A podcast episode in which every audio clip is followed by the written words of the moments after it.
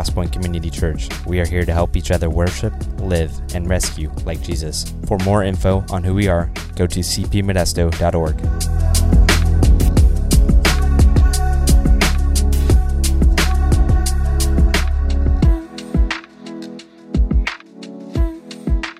it hit me last service that you know some sermons are preached and some sermons are lived and uh, man jan has lived a sermon 57 years you think me and matt preach long. Uh, what an amazing lifetime sermon she has preached with her life that jesus is the king amen? Guys i feel like i'm getting old. Uh, and the reason i feel like i'm getting old is because i'm starting to experience things that old people do. Uh, and it's this uh, some of you know what I'm talking about. It's when your kids start wearing clothes that like went out of style a long time ago, but now they're like back in style again. It's like, hey, sweater vest. Thank you, 1980s. Uh, you know, you st- and, but the thing is, is that it's so out of style so long ago. They didn't even know it was a thing to go out of style, so it can come back in style because it's been out of style for so long. And then you're like, I used to, like, we used to wear that stuff. And so I'm in this place where it's like, man, that is so ancient that it, and it, it can become relevant again. And that's kind of how I feel about the book of Malachi. No joke. This book was written like 25, 24, 2500 years ago. And, and the things that it's saying and it's preaching are so old that they have become so relevant today it seems like Malachi might have written this book to the church in 2021, from everything I can see. If you remember from last week, God, through Malachi, is formally expressing some disputes he has against the people of Israel. He's saying, Israel, I love you, but the, these are some things I have against you.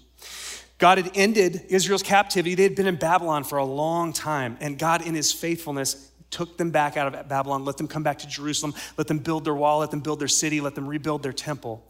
And yet, some years later, when Malachi is writing to them, it seems that they're back to their old unfaithful ways. And so, this first dispute that God gave to them, that Matt preached on last week, was this He says, I have loved you well. I love you. I've loved you. And Israel's response back to them is, No, you haven't. How have you? How have you loved us, God? Because if, if you loved us, it would look like this.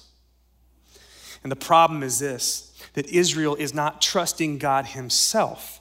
Rather, Matt said and preached to us, it was amazing truth. Rather, they are putting stock into their own evaluation of God and how He should be loving them. They're not trusting God, they're trusting their evaluation of who and how God should be. They're committing a fundamental sin, and one of the fundamental sins of all fallen people like you and me. And it's this I get to evaluate God. I get to look at God and say, You should be this way. You should love me this way. If you loved me, here's what you would do.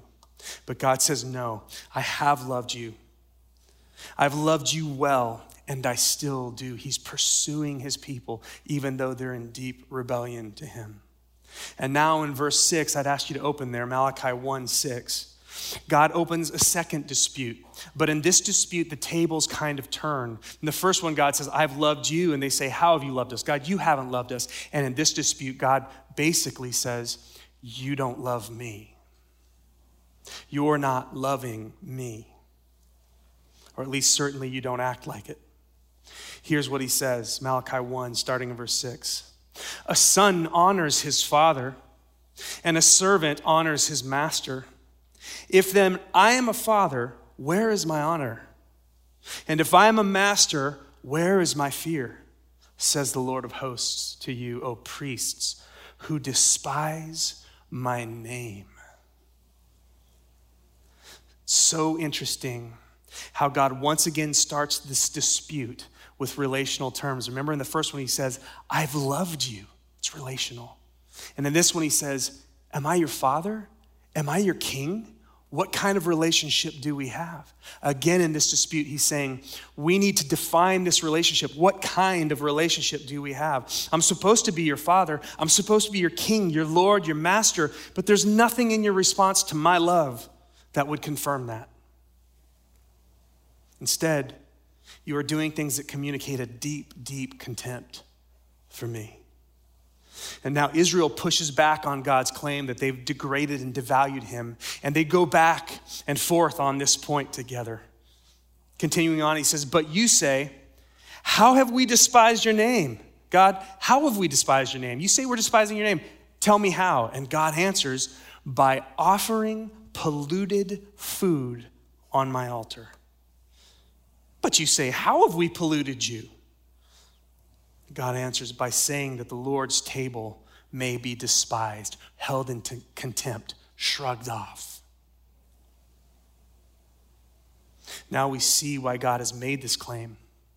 The priests have been allowing polluted offerings on God's sacrificial altar. God envisions this sacrificial altar as a dinner table. He's saying, You come to me and, and you bring over for dinner a meal that's supposed to honor me, but look at what you're bringing. Look at the offering you're bringing to me. He moves on in verse 8. When you offer blind animals in sacrifice, is that not evil? And when you offer those that are lame or sick, is that not evil?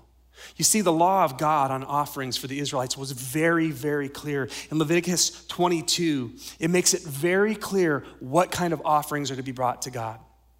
That faithful people who trust God with all they have bring Him the best.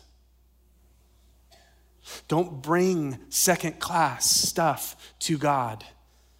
Oh, but I'll, but I'll lose out on some financial. Do you think I can't 10 times over replace what you give to me? Bring me the best. Bring me the best of what you have. Leviticus 22 makes very clear that blind, lame, mutilated, and sick animals are like strictly prohibited, just not on the menu to bring to the altar. And yet, this is exactly what some of the people of Israel are bringing to God as an offering. And the priests are allowing it. And God now gives Israel a dare. Present that to your governor. Will he accept you or show you favor, says the Lord of hosts? And now entreat the favor of God that he may be gracious to us. With such a gift from your hand, will he not show favor? Will he show favor to any of you? Says the Lord of hosts. You see, Israel is still being ruled by Persia. They were out of exile back in Jerusalem. But Persia, who's now the world power, is still governing over the whole world or a good portion of the world. And in each one of those places, like Israel, they would install a governor to make sure that the people of Israel were staying put. They were doing the things they were supposed to do and obeying the Persian government. And God says to them, You've got this foreign invading governor ruling over here, you. Would you bring a blind, sick, lame animal with his legs falling off? Would you bring that to your governor? That's not even one of you? You wouldn't. But that's what you're bringing to me.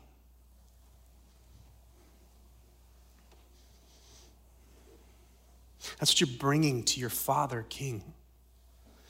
And God's claim is this you are treating me with less respect than you would a human governing invader. Do you really think I'm going to bless that? Now, someone might argue, yeah, but what's the big deal? God doesn't need the animal. It's just going to get burnt anyways. It's not like God's actually going to eat the animal, like it's going to, you know, make him sick if he eats it. What's the big deal if they brought him something lame or sick or blind? He doesn't need it after all. And you're right. God doesn't need those sacrifices. And that's exactly the point. God's issue isn't the sacrifice itself, God's issue is the heart behind the sacrifice. Remember how God starts this whole dispute relationally. Am I really your father? Am I really your king? Israel, what do you really think of me? Church, in relationships, what we give is a sign of what we value. In a relationship, a gift you bring to someone is oftentimes a sign of what you value. Okay, if I had an acquaintance or kind of a friend, you know, we're not super close, and it was their birthday, and I just sent them a simple text saying, Happy birthday, or even just like sent them a Starbucks card, like five bucks, hey, go buy yourself a coffee. That's appropriate, right? That's good. That's a good gift. And, and you know, we're just acquaintances. But what about on my anniversary with my wife? What if, what if on my anniversary with my wife, I, I went to Taco Bell, got some food, and like, you know, got the receipt and just scribbled a little note on the back of the used Taco Bell receipt with grease and beans on it. Gave her that note and then had a crunch wrap, took a couple bites out of it. Eh, happy anniversary, here's a half eaten crunch wrap. But I gave you something, I, I gave you a gift. The gift became a slap in the face, didn't it? It's no longer a gift because it's not worthy of the honor I should show my wife because she's the most important person to me in the entire world. If she is, I'm going to bring her something better than that. I don't have to break the bank, but the gift I bring her shows what's in my heart about her. And sometimes what we give isn't much. What we can give isn't much. Do you remember the story of Jesus in the temple? And he's watching a little old lady, a widow, and she puts a penny into the offering plate. Everyone else is putting tons of money in. She puts in a penny. A penny. What does Jesus say about her gift? She gave more than all the rest. Why? Because she gave all that she had. What was in her heart is God, it's worth it to give to you, even if it means I starve.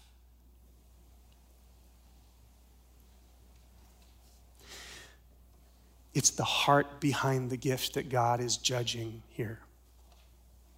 They, Israel, were bringing the equivalent of a half eaten crunch wrap to God when they could have given so much more? Do you think the blind, lame animal was the best animal they had in their flock? No. It was such a clear reflection of their lack of value for God. They were bringing selfish, greedy, half hearted offerings to their father king. And look at God's shocking response. Verse 10. Brace yourself.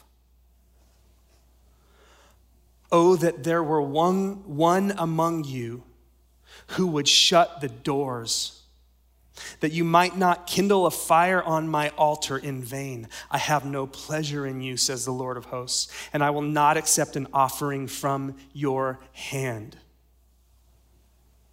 Oh, that one of you priests would just shut the doors of the temple, shut it down.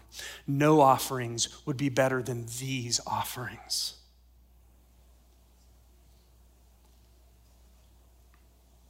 It would be better to just lock the doors of the church than to allow this display of lukewarm, disloyal hearts. And now there's this incredible prophetic contrast about the future of worship. Verse 11. For from the rising of the sun to its setting, otherwise known as across the entire earth, my name will be great among the nations. That's Gentiles, people who aren't God's chosen people.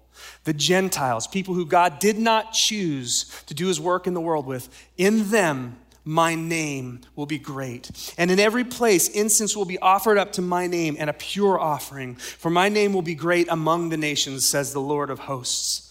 But you, Israel, profane it when you say that the Lord's table is polluted or okay to be held in contempt, to brush off, to treat as small and its fruit, that is, its food, may be despised. He's saying, Israel, don't you realize that the future of this world is that all people across all nations, all languages, the Mixtecs, the Americans, the Germans, all of them across the whole world, Gentiles who are not my chosen nation, will worship me with more honor and zeal than you, my chosen people, do. These Gentiles, people who didn't know God, who worship pagan gods, will one day worship me in purity. We're the proof. Maybe not the purity part, but we're the proof. A bunch of people, most of which are not Israelites, are not Jews, worshiping God, coming to this building to worship God. We're the proof of this. Across the earth, the nations will praise and worship God. And yet, my own people treat me like I'm not even worth worshiping. And look at Israel's response to his rebuke. Verse 13 But you, Israel, say, What weariness this is! And you snort at it, says the Lord of hosts. Imagine a kid rolling their eyes at you. You bring what has been taken by violence or is lame or sick, and this you bring as an offering? Shall I accept that from your hand, says the Lord? Cursed be the cheat who has a male in his flock and vows it, and yet sacrifices to the Lord what is blemished. For I am a great king, says the Lord of hosts, and my name will be feared among the nations. God then goes on in chapter 2 to implicate the priests for their hand in this and condemn them for the fact that they were showing favoritism to certain people, letting them come with lesser, cheaper offerings to God, and the priests were gaining from it financially. Here's the big picture. The priests of Israel were allowing the people of Israel to treat God as a second rate, territorial God that wasn't worthy of them bringing their best. And what is God's response to it? He says, I will not accept this. I do not accept this. I will not bend to what is convenient to you. I will not bless a people who treat me as a cosmic genie who should be happy that I give him anything at all. And above all, God says to them, I will not share your loyalty. I will not share your loyalty for yourself or for anyone else. I am a great king, and I will have your full loyalty or I will have nothing at all.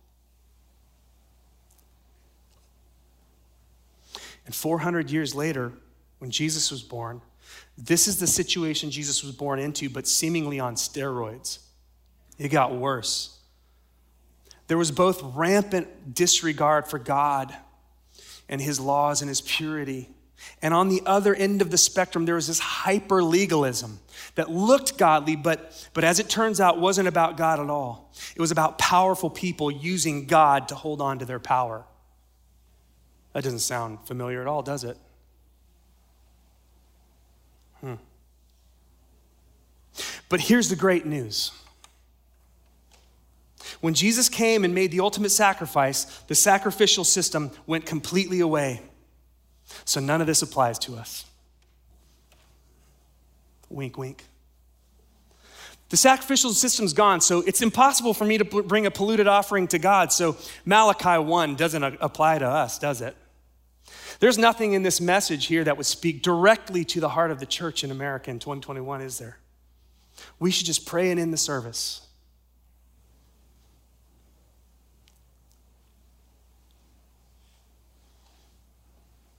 Sadly, for those of you who are super literal, I was being sarcastic.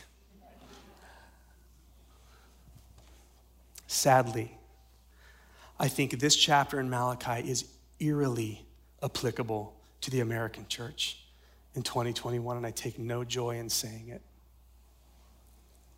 because it applies to me and it applies to every single one of you, or probably maybe just most of you.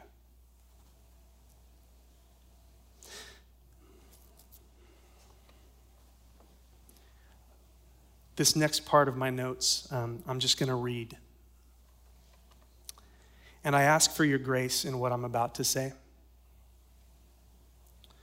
Um, after observing others, and, but mainly myself over the past few years, um, what I'm about to say is currently where I'm landing, and I'm not totally sure I agree with myself on all that I will say. I don't know if it's just an emotional reaction. I don't know if it's truth from God. I, I'm likely going to offend some of you. I will likely offend all of you. And I know that because I offend myself when I say it. So I would beg you for your grace from me.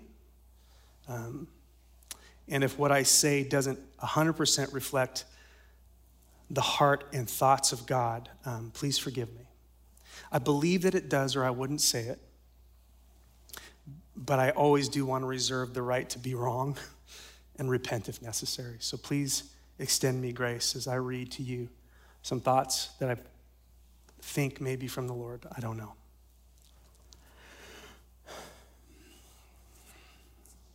The average American Christian seems to have very little awe or zeal for God. We are happy relegating him to an add on segment of our comfortable lives. When we come to worship, we so often bring a polluted offering because we mix words that honor God with demands for our own personal preferences that honor ourselves. We pollute our allegiance to God by mixing it with competing allegiances like status, money, and especially these days, political alliances. Decades ago, Lesslie Newbigin, who was a missionary and a Bible scholar, predicted that political tribalism would become the new religion. Sadly, in 2021, this prediction has become reality. My loyalty is to my politics, my comfort, my money, my sexuality, my control over my own life, and charting my own personal destiny. That's not just the world in 2021, that's the American church in 2021. That's us. The similarity in all these statements is my, me, I. We, even and maybe especially in the church, have converted to the apostate religion of self. Not all of us, but many of us. If fasting from food shows me anything, it shows me that I am not sufficient in myself. My hunger shows me that I am in deep need of something, not from within, but from without. As a human being, I was made to need something outside of myself greater than me. Even Adam and Eve in the Garden of Eden were not perfect. They were morally pure, but they were not whole without what God gave them without Him. They were not complete without God and what He provided. And we as human beings, whether in a morally perfect state or in our current broken state, we are not self sufficient. I was made to need something greater than me. If this is true, then I am not worthy of worship. I'm not worthy of my own loyalty. I'm not worthy of my own life and living my life for myself and what I want, nor are any of the pet beliefs or clubs that I belong to. Someone else is worthy of my worship. Someone else is worthy of your worship. It doesn't matter what political, social, economic, sexual, philosophical tribe you align with, any entity that treats Jesus in word or deed as anything less than the sovereign king of the universe is sub Christian.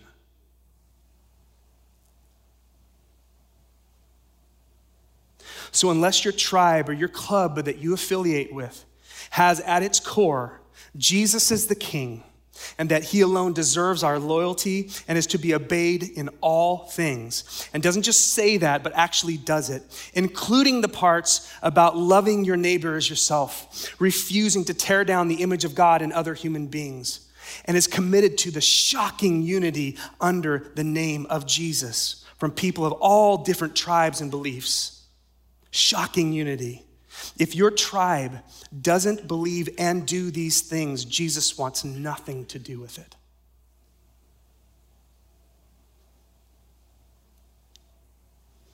But Jesus, we say, it's only half polluted. Would you offer that to your favorite politician? A half polluted meal.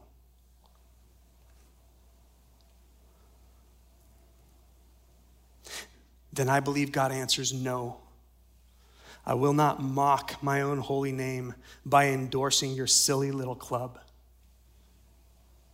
no matter how long the list of redeeming qualities you say it has. Your faction, your belief system, your politics, your team. I will not mock my name by endorsing what you think is better than me. Do we really think that of all the philosophical approaches, all of the political tribes, all of the economic and social movements that have existed throughout the entire existence of human civilization, that Jesus is looking at your current personal tribe of choice in 21 and saying, Thank God, finally someone's figured it out, a movement that got it completely right. A philosophy that I can proudly endorse and get my name on put my name behind. Send me a bumper sticker, guys. I'll put it on my chariot. Do we really think God is getting on our bandwagons? American Christianity, in many ways, has become a marriage between Jesus and my personal brand. A marriage between Jesus and my socioeconomic tribe, a marriage between Jesus and my worldview. So much so that some of us are even willing to part ways with other Jesus followers who don't share our views. And then we justify it in the name of Jesus. We justify disunity in the church in the name of Jesus.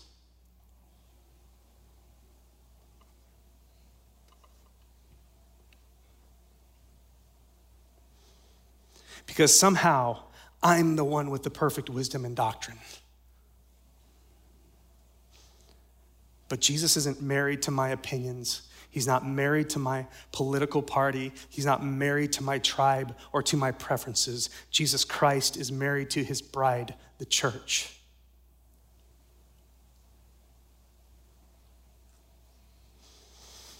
A divided, selfish, politicized, political party puppet, worldly, immoral, disunified church is no church at all.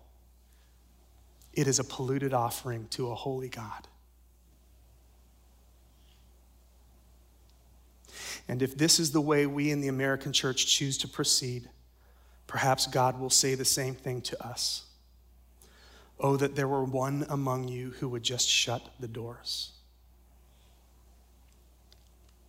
Or perhaps, perhaps that's exactly what he did say to us in 2020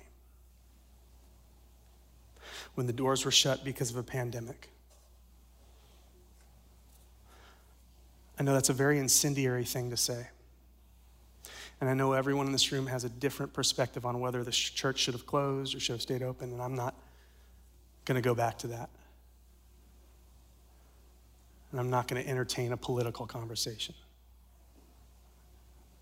And I don't know the mind of God, and I don't have the knowledge, wisdom, or credentials to answer the question about that, but I think the question needs to be asked. When's the last time that an event affected the entire world? When's the last time an event, a season, affected the church across the globe? So I don't know what God was doing through the pandemic, but I think we should at least ask the question was he giving us a shot across our bow of saying, The polluted offerings you're bringing me of your confused loyalties, it would be better to shut the door than to meet at all? I don't know if that's the case. I don't even necessarily think that's the case. I'm just asking the question.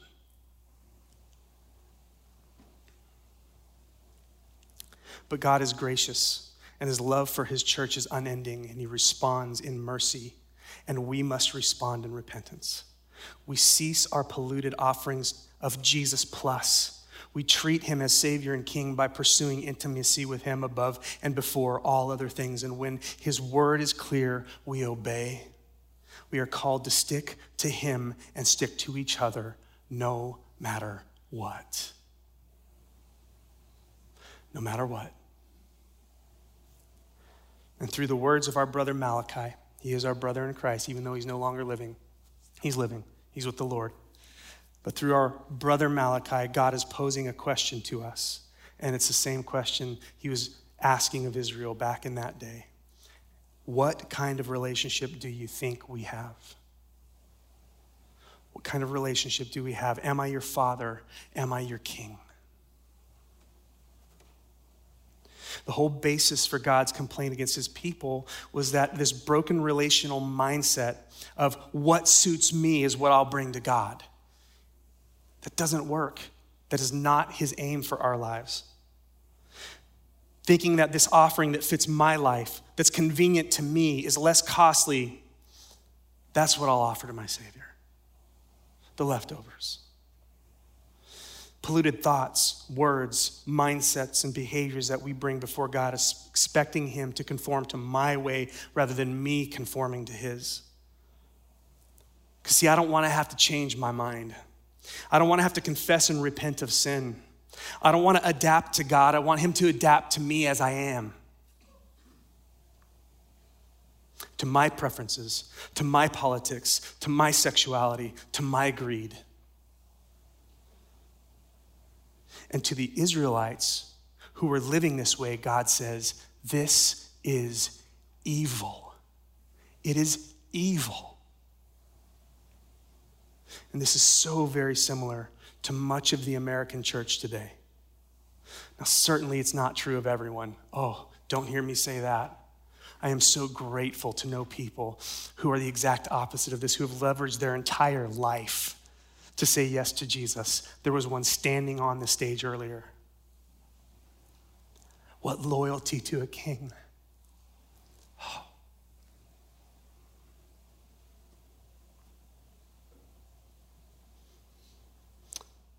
There are people who live, and it's no question where their loyalties lie, that it's in Christ alone. I'm thankful for this. But I think we as the church should at least consider this question on a whole, is our loyalty to Jesus so polluted that God would rather we shut our doors?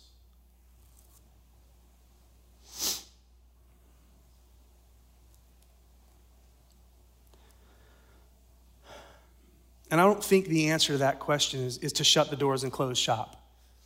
Jesus said his church will prevail against the gates of hell. That's where you're supposed to say amen.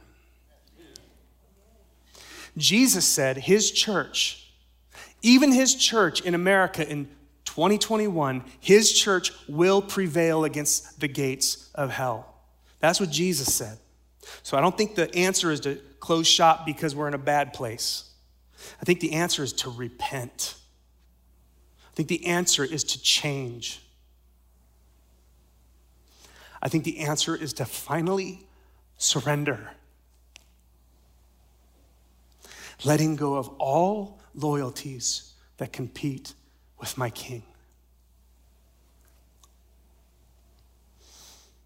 I know that when a preacher gets up and asks questions like this and says things like this that are hard, it's really easy for us to respond in the same way that the Israelites did. What weariness this is. Oh, Travis, just say something encouraging, please. I Had a hard week. I know, I know. I get that. These questions annoy me, they irritate me, they frustrate me too, because they are a disruption to my wants and my comforts. Asking these questions may mean I actually have to change something and do something different and think differently. But one of the Holy Spirit's main jobs in the life of broken people like you and me is to disrupt to break my cycle of autopilot and addiction to the way of this world. If my life isn't being disrupted by the Holy Spirit, then I'm not growing, I'm not transforming, I'm not imaging my Jesus well.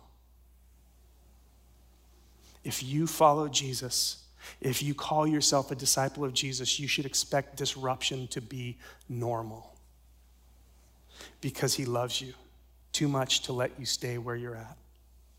In the words of Paul, I appeal to you, therefore, brothers, by the mercies of God, to present your bodies as a living sacrifice, holy and acceptable to God, which is your spiritual worship. Romans 12 1.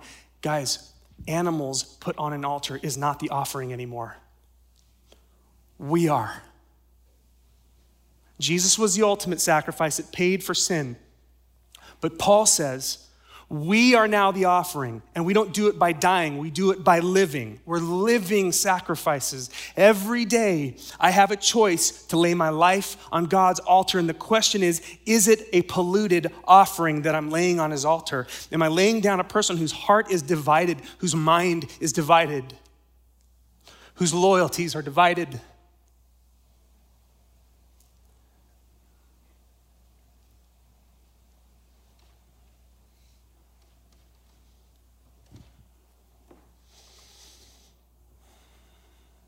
Thank God for his amazing grace. He is so merciful to a divided heart like mine.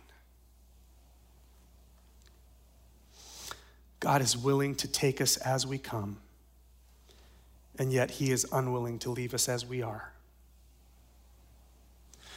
God will take you in any way, shape, or form that you come in.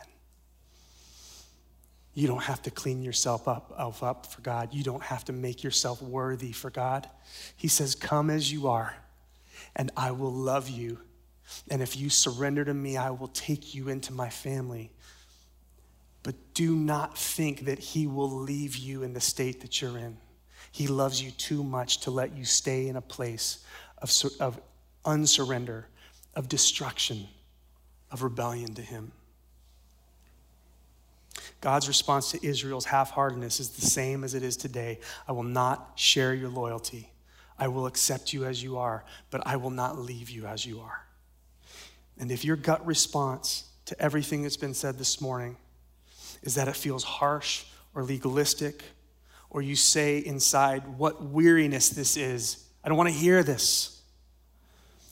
May I just, with all the love I have in my heart for you, try to humbly plead and offer you the words of Jesus himself.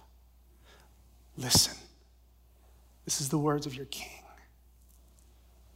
Luke 14, 26. If any, anyone comes to me and does not hate his own father and mother and wife and children and brothers and sisters, yes, even his own life, he cannot be my disciple.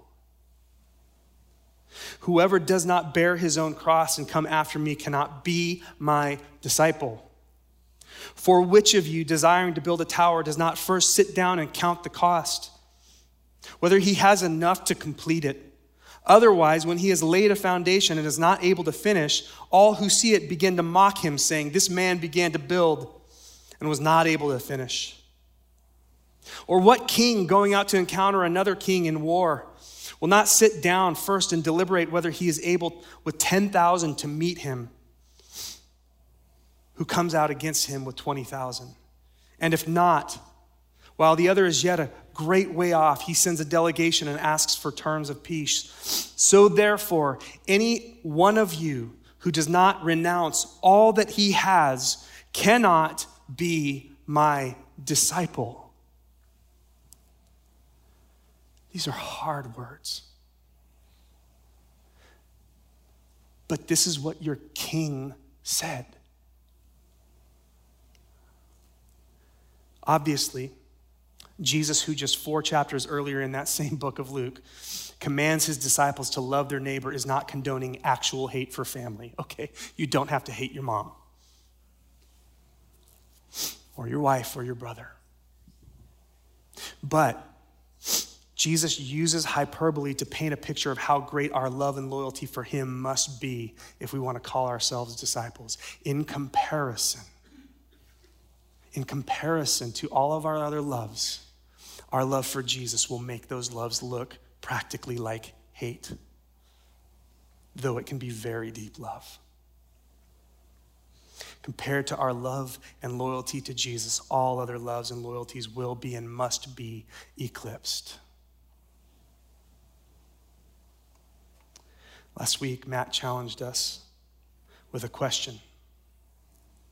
He asked, What if I began to order my life as if the Bible were true?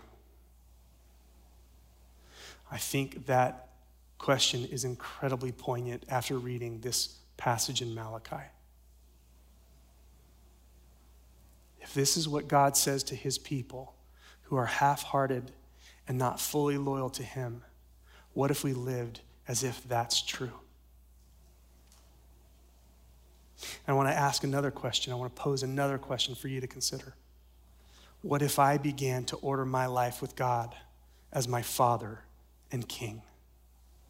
What if everything I did and every decision I made and every affiliation that I have was filtered through the lens of God is not only my Father, but He's also my King. And I must obey Him in all things. How do we do this? How do we live with God as our Father and King? I want to give you some really quick thoughts. First, give God the first and best moments of your day, every day. How can we expect to honor God when we get up, get ready, run out the door in a frenzy, start work, start school, start whatever it is you do during your day? and haven't given God any time? How can we expect to follow Him when we haven't even talked to Him? Give God the first and best moments of your day every day. Second, learn by repetition to be in His presence and hear His voice. How do I get to know the voice of God? By hearing it over and over and over and over. I can't do that if I give God no time and if I don't give Him my best time. And number three, do what he says. Obey. Obey your king. I must obey my king. This is faithful, loyal, loving obedience to Jesus. And one more thing I want to offer to you. I think God demands that every one of us take a long, hard look at our loyalties, our affiliations, the things we give our heart to, who we align with and to repent of any that have competed with Jesus.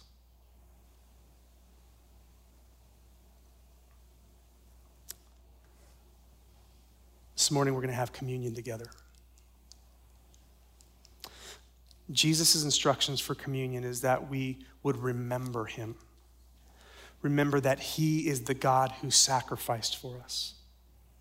Remember that he is the God who, with more than lip service, but through his own death has proven to us, I have loved you and I still do. And Paul tells us that we are to do this, have this small meal together until Jesus returns. We are to keep the return of Jesus, return of the King in mind as we eat this bread and drink this cup.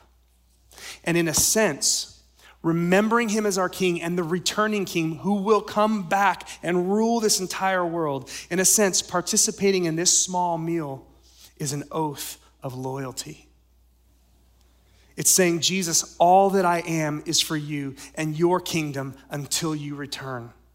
I pledge my allegiance to King Jesus. The question is after this, as we pledge our heart and our life unpolluted offerings to God, will my life this week match my words and my pledge? Would you close your eyes? Would you take just a moment to reflect on that question? Am I surrendered to Jesus? Have I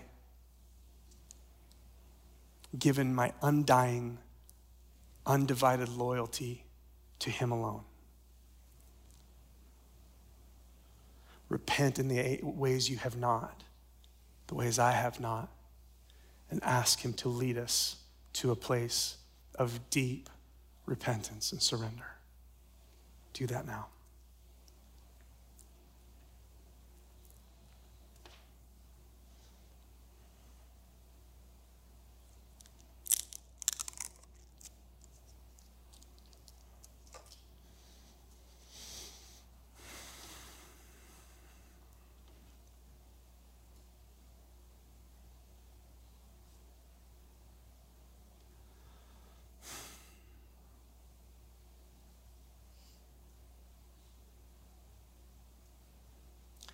Jesus, in eating this bread, we remember you. You said that this is your body. You said to eat it in remembrance of you. Jesus, you are the King, and we pledge our allegiance to you alone. Church, eat this bread in remembrance of Jesus Christ, your King.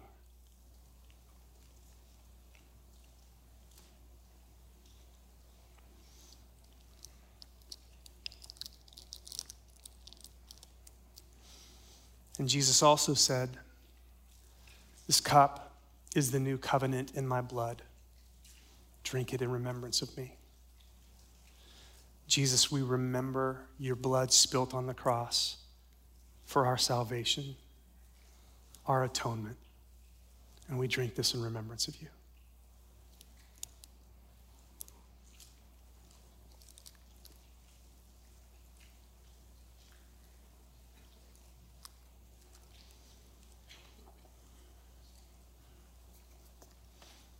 Jesus, we're so grateful for your mercy. We're so grateful for the words you speak to us, even when they're hard, even when they cut deep, even when they call into questions things I've always relied on, things I've always devoted myself to. We thank you that you love us enough to not just save us, but to transform us. Would you grant, King of Heaven, that we, this church, this family, this body, would be undivided in our hearts towards you? That we would be holy, that we would be pure, single minded on your kingdom coming and your will being done on earth as it is in heaven. Holy Spirit do it in us.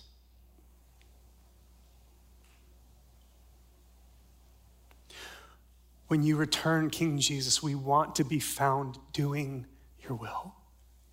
We want to be found awake, not sleeping. We want to be found holy, not impure. We want to be found in you, not divided.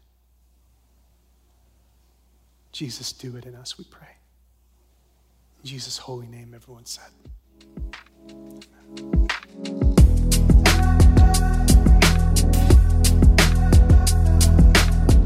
Thanks so much for listening.